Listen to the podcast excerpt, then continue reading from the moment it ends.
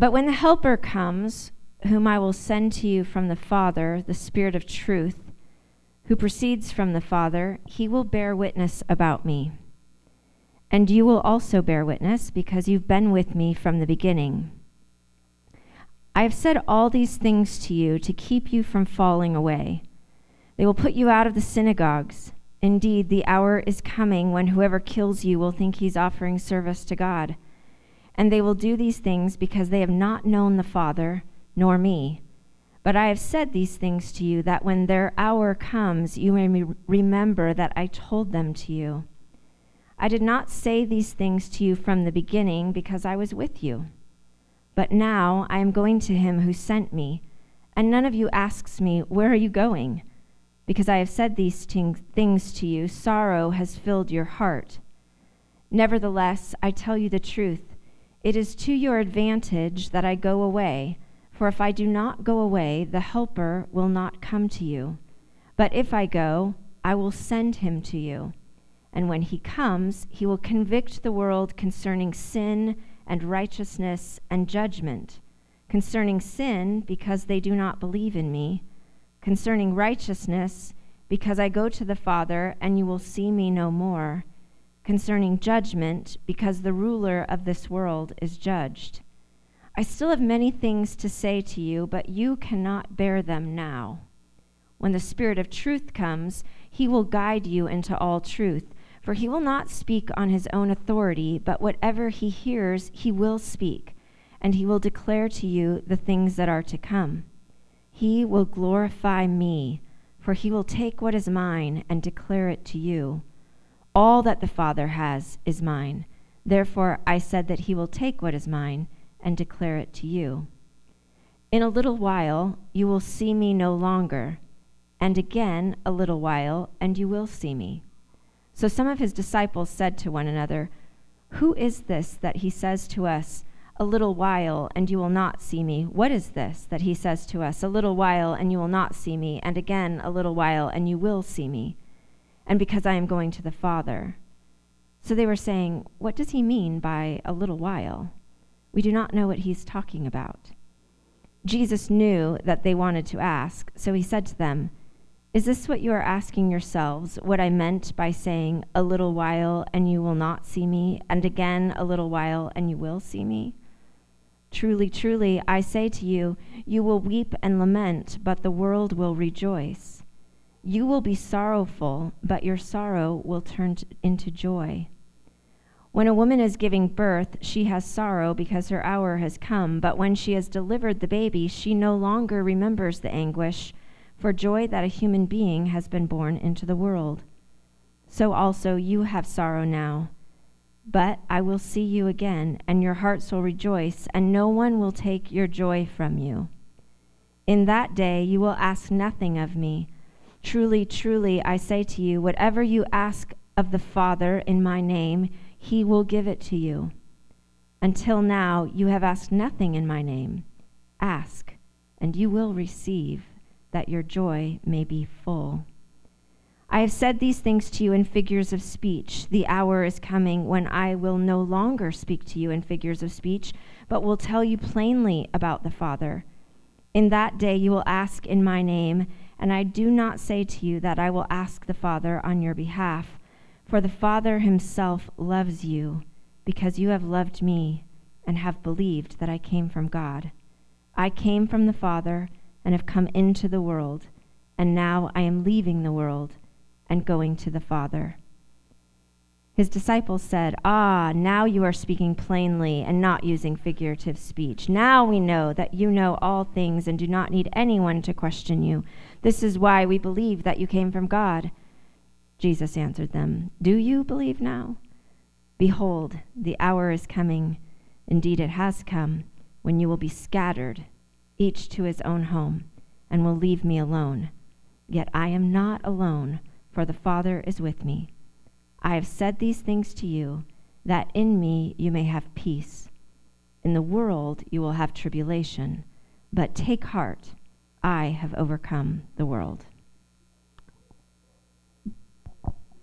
I'm excited to introduce uh, to you guys Matt Q today. He's going to preach, and we call Matt Matt Q one because we have a lot of Matts here, um, but two for the first maybe six months we thought his last name was Quintana, and it's actually Quintana. He's a really nice guy and never told us that. Someone somehow figured that out.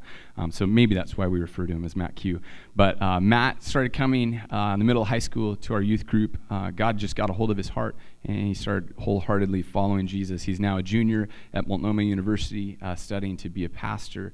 Uh, he, he's working toward that end uh, of serving a church someday um, as a pastor. So, one of our jobs as a church is to raise up people in the church and help them find and grow in their spiritual gifts. I was thinking about the church I grew up in, Laurelwood Baptist Church on the east side of Vancouver, and, and my home church did an awesome job of, of helping us grow, uh, younger people growing in our gifts. Um, and, and, today, w- there's a ton of people that, that I was in youth group with before, some before me, some after me, that that are out. They're working, uh, they're doing missions, they're working in camps, they're serving kids by teaching Sunday school classes. They're youth pastors, on pastoral staff, they're elders, they're deacons. Uh, my church did an awesome job of that. And that's one thing at Harvest that we want to do. We want to help everyone find their gifts, we want to help everyone grow in their gifts. So today, we have an opportunity. Um, to, to serve Matt as he serves us in, in bringing the word, as, as he uh, is preparing to, to be a pastor someday. Um, I wish that when I was in my early 20s, uh, one, that someone would have offered uh, for me to come preach. Two, that I would have actually had the courage. I don't know if I would have had the courage when, when I was Matt's age to do this at all. Um, but I'm excited. When I asked Matt, he was all over it. There was no hesitation at all. So let me pray as, as uh, Matt comes up here.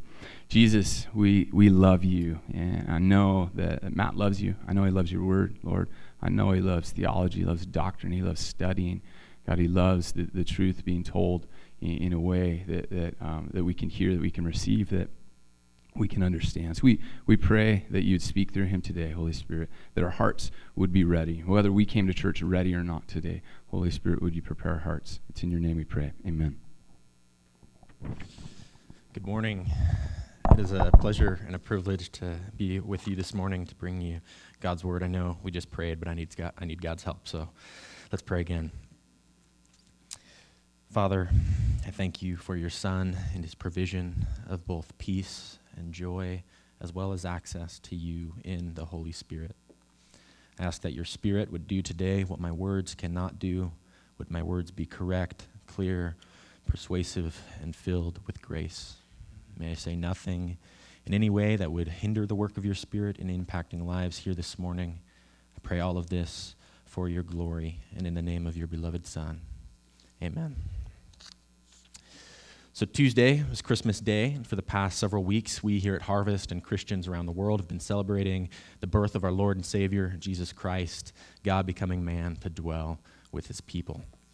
For Christians, this is a time of great joy as we celebrate the incarnation, the greatest miracle in human history. Even for those who don't believe in Jesus, Christmas or the holidays are often still a time of great joy kids, get a couple of weeks off school. If you're a parent or an adult, you might get some time off work. And we get to spend time with family and loved ones. But what is joy? I remember the days when I couldn't sleep on Christmas Eve. I was so excited to tear open those presents under the tree that next morning. Finally, when my parents would let us get up and we get to see the tree and the lights and all the gifts, uh, that, that feeling, that happiness, that excitement, um, I can remember it so well probably because that all happened again last week. So I, I got to uh, got to go out and unwrap gifts. Um, hopefully, I'm not alone in this, and I think we can all agree that as humans, we all seek pleasure and happiness in many different things. In our passage today, John 16, 16 through 31, Jesus proclaims that he gives joy that is permanent, that no one can take away. But what does he mean by joy? In fact, what does the Bible mean by joy? Certainly, it has to be more than this feeling of happiness or what I described that I experience on Christmas. According to Scripture, joy is deep seated contentment and pleasure independent of the world that delights in the beauty of Christ. For the Christian, this joy is brought about by the Holy Spirit and desires to see and experience the glory of God in His world and in His Word. This joy brings about peace which surpasses all understanding, and this joy brings us hope. This is the joy that Jesus promises in this passage today, and this is the joy we're going to be talking about. We'll see that the point of our text is this Christ provides permanent joy and peace in place of grief and access to the Father in the Holy Spirit. This is our truth statement, so I'll read it again. Christ provides permanent joy and peace in place of grief and access to the Father in the Holy Spirit. Our passage today is a part of a much larger section which spans from chapters 13 through chapter 17. This section is commonly referred to as the farewell discourse because this is the last meeting that Jesus has with his disciples before he goes to the cross. In these chapters, he's preparing them for his impending death and departure. He's tying together many of the emphases of his ministry and of his teaching, and really of the Gospel of John. In his final speech, Jesus has emphasized his being sent from the Father and his imminent return to him. He's focused on the importance of love and faith. And he's also focused on this, the future sending of the Holy Spirit. This was discussed in our text from last week. This is part of the reason um, I asked Sherry to read the passage that was um, preached last week because these themes are so connected. Throughout the Gospel of John, and especially within this final speech, Jesus has been teaching his fo- followers about the nature of God as the Trinity God as the Father, Son, and Holy Spirit. In John, we learn that belief in the true God includes faith in all three of these persons who exist as one being. This becomes very important for our passage today. As we dive into the first half, I'm going to read verses 16 through 24 again. Jesus says, A little while and you will see me no longer, and again a little while and you will see me. So some of his disciples said to one another, What is this that he says to us? A little while and you will not see me, and again a little while and you will see me, and also because I am going to the Father. So they were saying, What does he mean by a little while? We do not know what he is talking about.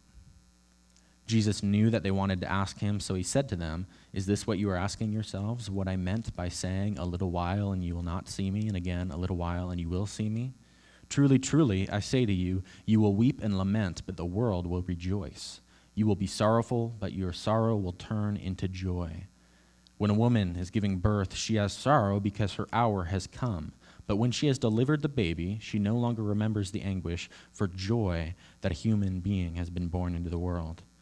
So also you have sorrow now, but I will see you again, and your hearts will rejoice, and no one will take your joy from you. In that day you will ask nothing of me. Truly, truly, I say to you, whatever you ask of the Father in my name, he will give it to you.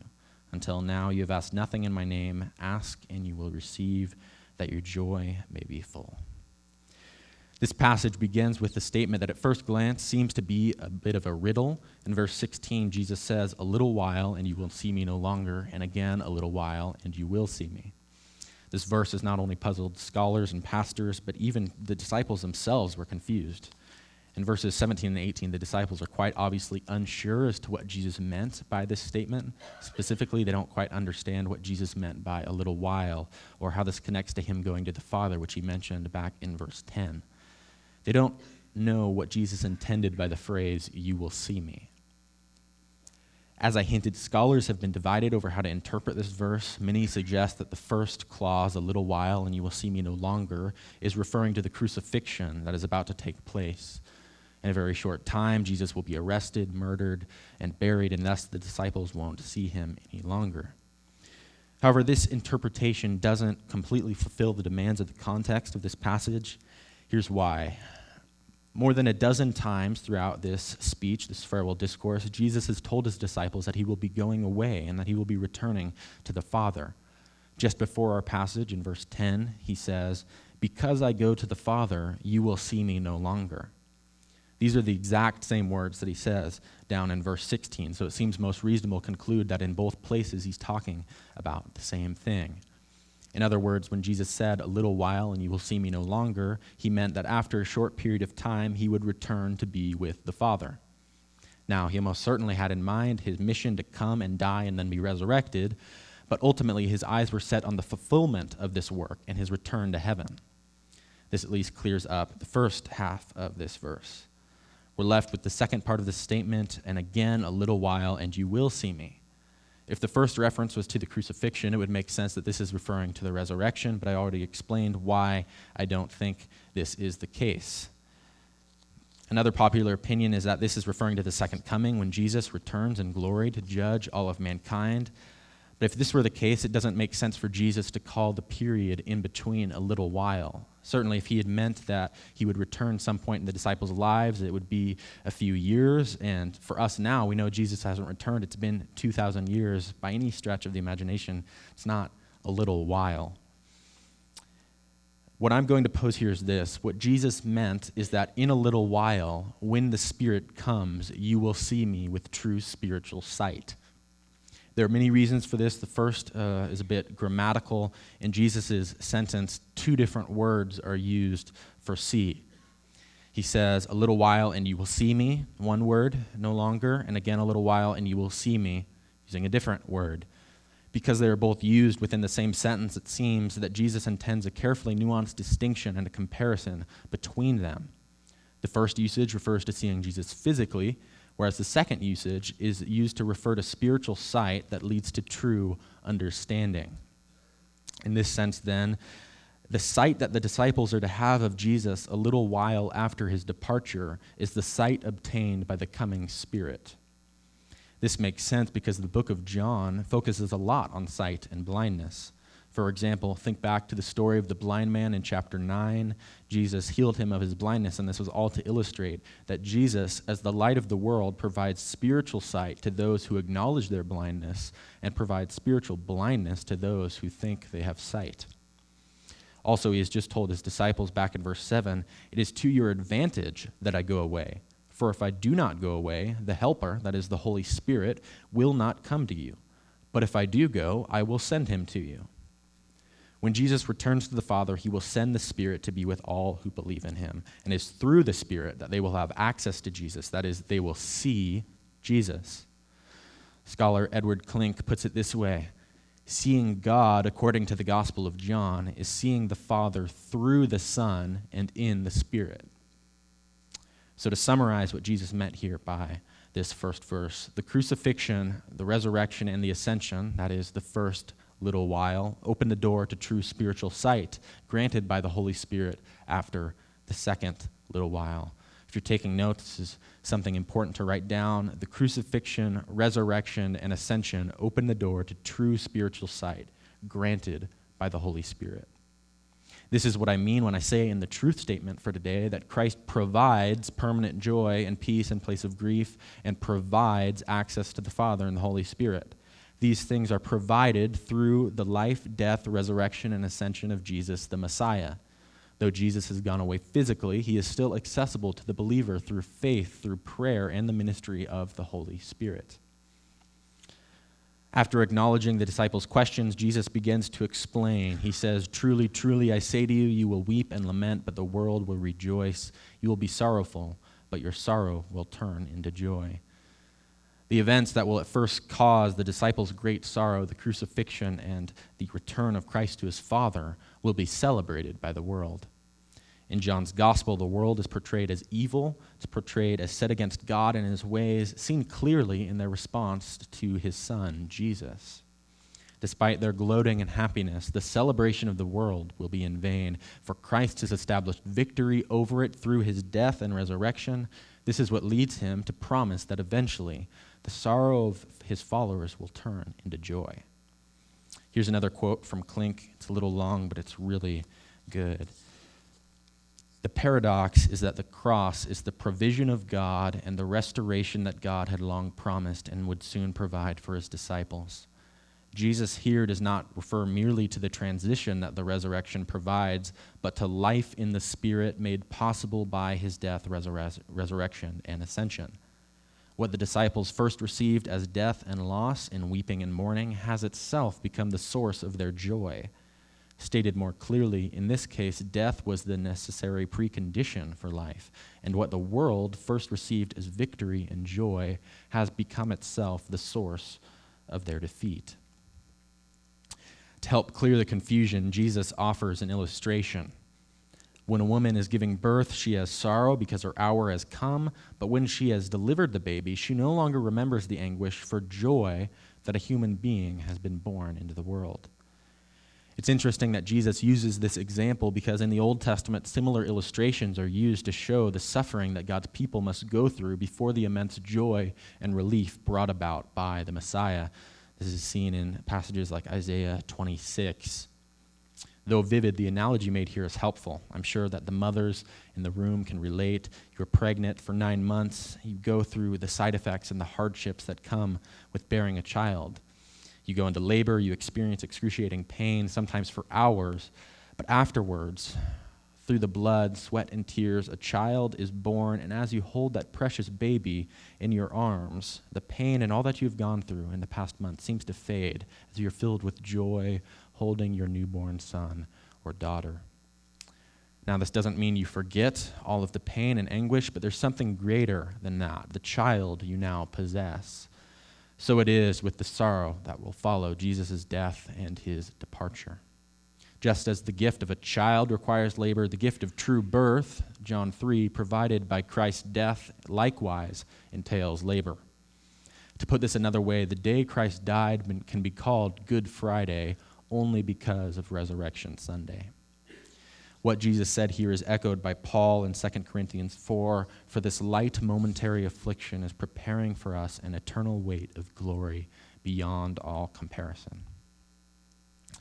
Verse 22 So also you have sorrow now, but I will see you again, and your hearts will rejoice, and no one will take your joy from you. Jesus implies that the disciples' grief has already begun, starting with his announcement of his impending departure and his death. But he repeats the disciples will see him again. This reflects what will be his continual presence with them by the Holy Spirit. This is similar to what he stated earlier in his speech. Back in chapter 14, he said, I will not leave you as orphans, I will come to you. Yet a little while, and the world will see me no more, but you will see me. Because I live, you also will live. In that day, you will know that I am in my Father, and you in me, and I in you. What we learn from this is that the work of Christ purchases irrevocable joy for those who believe. This joy cannot be removed for those who are in Jesus, it is permanent. This does not mean that Christians will never suffer or experience sorrow and pain and hard hard things in their life. What it does mean is that all suffering will be placed within the larger context of Jesus' death and resurrection and the joy purchased by it. Because the source of this joy is infinite, eternal, and not of this world, nothing in this world can take it away. This blood bought joy affects not only the Christian's experience, but their life and practice as well, especially in prayer in that day you will ask nothing of me, Jesus says. Truly, truly, I say to you, whatever you ask of the Father in my name, he will give it to you. Until now you have asked nothing in my name. Ask and you will receive, that your joy may be full.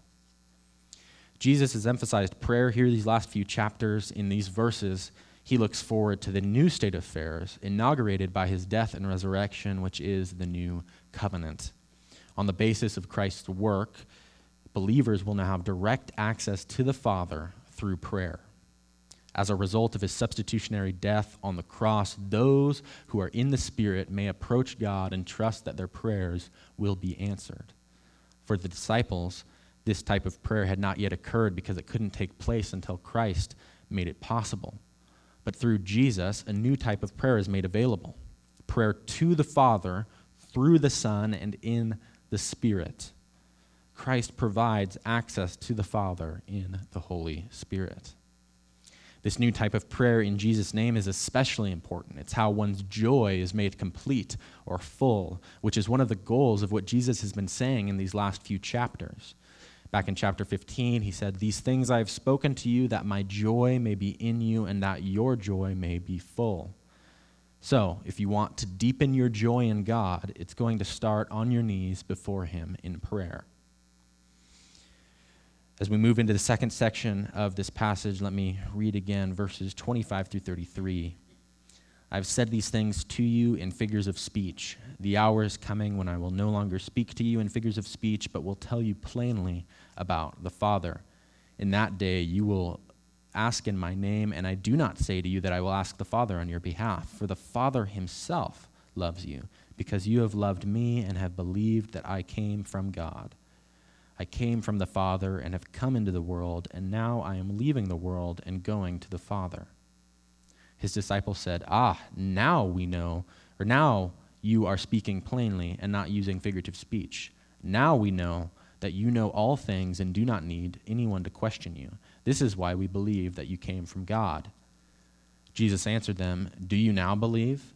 Behold, the hour is coming, indeed it has come, when you will be scattered each to his own home and will leave me alone. Yet I am not alone, for the Father is with me. I've said these things to you that in me you may have peace. In the world you will have tribulation, but take heart. I have overcome the world. This next section begins with Jesus explaining that his teaching has been more proverbial in nature, it's been figurative, yet he says this will change at some point in the future when he will speak plainly. According to the rest of the farewell discourse, this coming hour Jesus is referring to is the new way of Christian life in the new covenant under the ministry of the Holy Spirit. In 1613, Jesus says, When the Spirit of truth comes, he will guide you into all truth, for he will not speak on his own authority, but whatever he hears, he will speak, and he will declare to you the things that are to come. He will glorify me, for he will take what is mine and declare it to you. The verse before that, in verse 12, Jesus stated that he still had many things to say to his disciples. He couldn't say them to them then, but through the truth revealing Spirit, Jesus will continue to be the teacher. Rather than speak on his own, the Spirit of God carries out the instruction of the Son, essentially repeating what Christ commands. The departure of Jesus is depicted as the continuation and the magnification of his ministry, not the end of it by means of the Spirit, the body of Christ, the church, is able to fully receive the words of Christ and the truth about God, interpreting them under the guidance of the Helper. Touching again on prayer, Jesus explains that in this future period, after his departure, prayer in the Spirit will be done in his name. That is, under the, uh, under the authority of Christ and through the mediation of Christ. He says, In that day you will ask in my name, and I do not say to you that I will ask the Father on your behalf, for the Father himself loves you because you have loved me and have believed that I came from God. Jesus also adds an important note about the believer's new relationship with the Father. Because of the cross, the relationship between the Father and the children has been so restored that believers may access Him directly in Jesus' name. Other passages of Scripture teach that the Son intercedes on behalf of the Christians to the Father. This is taught in Romans 8 and Hebrews 7. But the intercession, in the intercession, sorry, mentioned in those passages is in regards to the Christian's status before God, not the ongoing answering of prayer. Here in John, we learn that by means of the cross, the believer can access God directly. Jesus establishes the reason for this change of relationship with the emphatic statement, The Father Himself loves you. This should make us pause. I'll say it again The Father Himself loves you.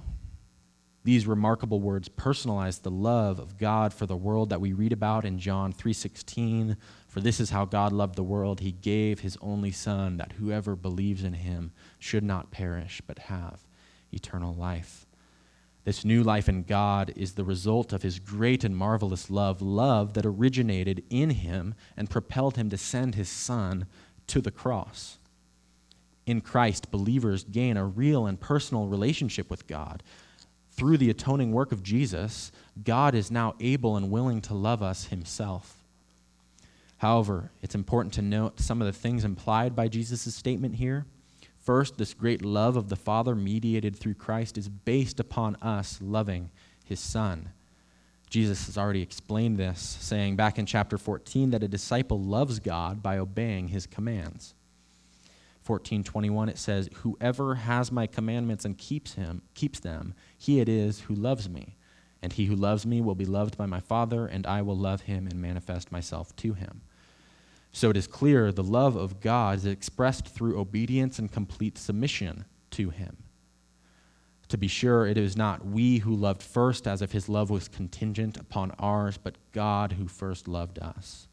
In 1 John 4:10 it states, "In this is love, not that we have loved God, but that he loved us and sent his son to be the propitiation for our sins." A few verses later, John adds, "We love because he first loved us." Also, this access to the Father is based upon belief specifically in Christ and his mission. The concept of faith and belief is central to the Gospel of John, and it's clear that true faith must have Christ the Son as its object. In this context, faith is placed not only in the person of Jesus, but in his mission and his work. This is explained in verse 28 I came from the Father and have come into the world, and now I am leaving the world and going to the Father. This short verse is essentially a summary of Jesus' mission and really of the entire Gospel of John condescension and incarnation, life, death, resurrection, ascension, and glorification. In one sentence, Jesus has summarized the story of the gospel. Shifting back to the disciples, we read, His disciples said, Ah, now you are speaking plainly and not using figurative speech. Now we know that you know all things and do not need anyone to question you. This is why we believe that you came from God. Here we find another example of irony in the gospel according to John. Jesus has just explained in verse 25 that the hour is coming. Therefore, it has not yet come. The disciples, though, are convinced that they now understand the meaning of Christ's words and they understand what it means to believe in him. Don Carson, in commenting on this verse, puts it bluntly no misunderstanding is more pathetic than that which thinks it no longer exists. The disciples still don't understand. In fact, they can't until the Spirit is sent. Firing back in verse 31 with a rhetorical question, Jesus says, Do you now believe? This question offers a pointed rebuke and a retort to the disciples who have just offered quite an ignorant declaration. Behold, the hour is coming, indeed it has come, when you will be scattered, each to his own home, and will leave me alone. Yet I am not alone, for the Father is with me. Verse 32. Countering their statement, Jesus restates the importance of the coming hour, which the disciples had clearly misidentified. Here, Jesus predicts that at the moment of crisis, the self proclaimed faith and allegiance of his followers will fail. They will be scattered, disbanded, and will abandon the one they professed as Lord. Through this rebuke, Jesus also reveals the true nature of his mission and faith in him. Though they claim to understand what it means to have faith in Christ, here Jesus shows that they don't fully get it. To this point, the disciples had no category for a Messiah who would come and suffer and die, who would lay down his life for his friends, as Jesus says back in John 15 13. Greater love has no one than this, that someone lay down his life for his friends. Most importantly, though, humans may leave him, his Father remains in him and with him. This signifies that Jesus is exactly where he's supposed to be. Even though the world, his disciples included, will think Jesus has been conquered, the Father's presence declares that this is not so. Thankfully, this passage does not end with rebuke. Jesus states, I have said these things to you that in me you may have peace. In the world you will have tribulation, but take heart, I have overcome the world. Restating the purpose for these words, Jesus claims that he has said all these things so that in me you may have peace. This is what he promised in chapter 14, and here at the end of his speech, he confirms it. Christ makes another promise. However, believers will endure tribulation and suffering. Indeed, the, the Apostle Paul writes, All who desire to live a godly life in Christ Jesus will be persecuted. 2 Timothy 3.12. Christians can be sure that they will go through hardships, they will go through suffering. However, they can also be sure of something else. Christ has overcome the world. This certainty is the essence of true peace. Christ has overcome the world. Commanded to be courageous, believers are to find their strength not in the world, nor in themselves, but in the finished work of Jesus the Christ. With Him as the object of faith, believers can be sure that they are grounded in reality, far more powerful than that which surrounds them and threatens them. Christ provides permanent joy and peace in place of grief. Do you believe that Jesus has really done this for you? He really means for you to access the gifts that He has given to you. Peace and joy are not out of reach, they can be yours in Christ. If you are a Christian, are these increasing realities in your life? We are meant to live out of this peace and joy. We're meant to act it out. It should impact the way that we live. We know that Christ has conquered, and therefore our lives should reflect this truth. The finished work of, work of Christ is what provides true peace, joy, and encouragement in the face of suffering and affliction. When Jesus announced that he has overcome the world, he speaks as a powerful victor, the conqueror of sin, death, and Satan. The entire Gospel of John has made clear that the cross of Christ is the defeat of the world. As John states back in the prologue, the light shines in the darkness, and the darkness has not overcome it. John 1 5. Though to the world, the death of Christ may look like defeat, the cross was actually the ultimate victory and is the grounds for the believer's peace and joy. This passage teaches us that Christ provides permanent joy in place of grief, as well as access to the Father in the Holy Spirit. We've seen clearly that believers will encounter grief, pain, and suffering, yet there's greater promises that we must cling to because of the work of Christ, we may have permanent and lasting joy, joy that is deeper than any of our sorrows and more powerful than any of the trials we may go through. As I stated earlier, Christian joy is a deep seated contentment and pleasure independent of the world that delights in the beauty of Jesus Christ. This spirit wrought, blood bought joy in the glory of Christ sustains us. No one can take it away. I want you to leave today with these words ringing in your ears, implanted on your minds, and fixated on your heart. If you are in Christ, your sorrow will turn into joy. No one can take that joy from you because Jesus has overcome the world. If you are in Christ, your sorrow will turn into joy. No one can take that joy from you because Jesus Christ has conquered the world. If you're here today, and you're not a Christian, I ask that you would reflect on your life. What do you think brings you joy? I promise you, backed by the authority of Scripture and the words of Christ Himself, anything you consider to be joy in your life is nothing compared to the glory and worth of Christ. Joy found in money, in work, sex, relationships, power, or anything else is rubbish compared to the joy promised and realized in the Messiah.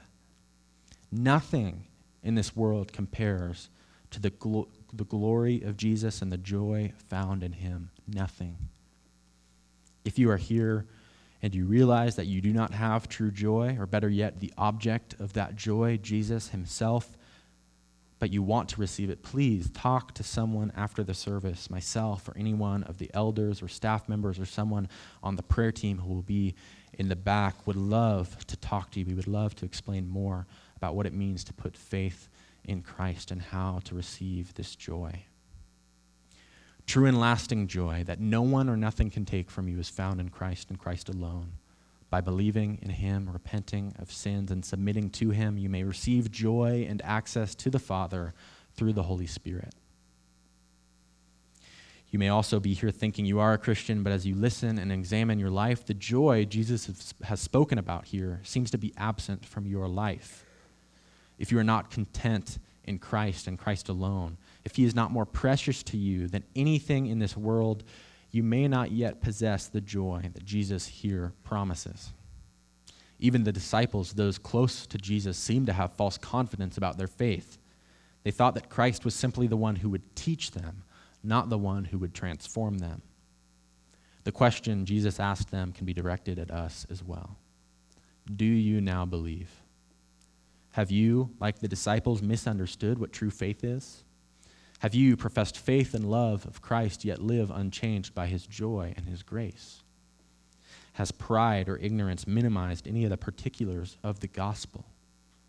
If you have answered yes to any of these questions, today is the day to change that. Christ provides permanent joy in place of grief. Through the Spirit, we are able to communicate with the Father, and our fellowship with Him is secured by the work of the Son. Christian prayer is to be Trinitarian in nature. By that I mean to the Father, through the Son, and in the Holy Spirit. There's no need to pray individually to the Father and then to the Son and to the Spirit as if they're not all being addressed as we talk to the Father. When we address the Father, we are also speaking to and through the Son and the Spirit. Christ provides access to the Father in the Holy Spirit. This Trinitarian prayer is a great privilege. Those who believe are given the opportunity to come before the God of the universe in relational communication. May our Christian lives bear the symptoms of having seen and known God the Father through the Son and in the Spirit. Jesus concluded his farewell discourse with a grand declaration of victory, victory that ultimately was achieved by a sacrifice of love on the cross. As we just celebrated Christmas and the incarnation, we must also look forward to the death and resurrection, where God displayed his victory over all enemies, past, present, and future. Christ the Lord has defeated death through his own death, and he has purchased eternal life for all who would believe in him. For those of us who have put our joy in Jesus Christ, not only are we given peace and joy as one of the many blessings of life in him, but also Christ's victory belongs to us. The Apostle John makes this clear in one of the letters he wrote. He says, For everyone who has been born of God overcomes the world. And this is the victory that has overcome the world, our faith.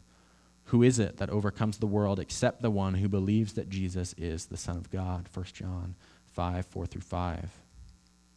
So, to the weary believer burdened by pain and sorrow, take heart. Christ the King has conquered.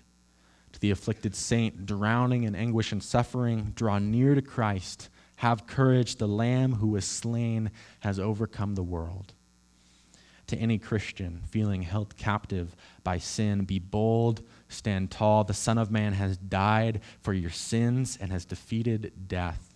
Worthy is he to receive all blessing and glory and honor and power forevermore.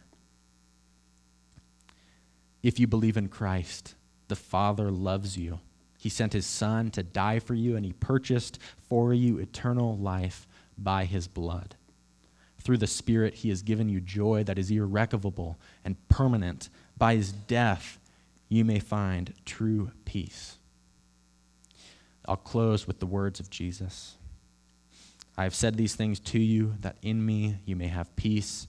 In the world you will have tribulation, but take heart. I have overcome the world. Take heart, my friends. Jesus has overcome the world. Let's pray. Father, we praise you and we thank you for the work of Jesus Christ, his life, his death, and his resurrection. This has provided for us joy and peace that are lasting, that are permanent. We know that aside from the work of your Son, we remain separated from you because of our sin. But because of your great love, you sent Jesus into the world.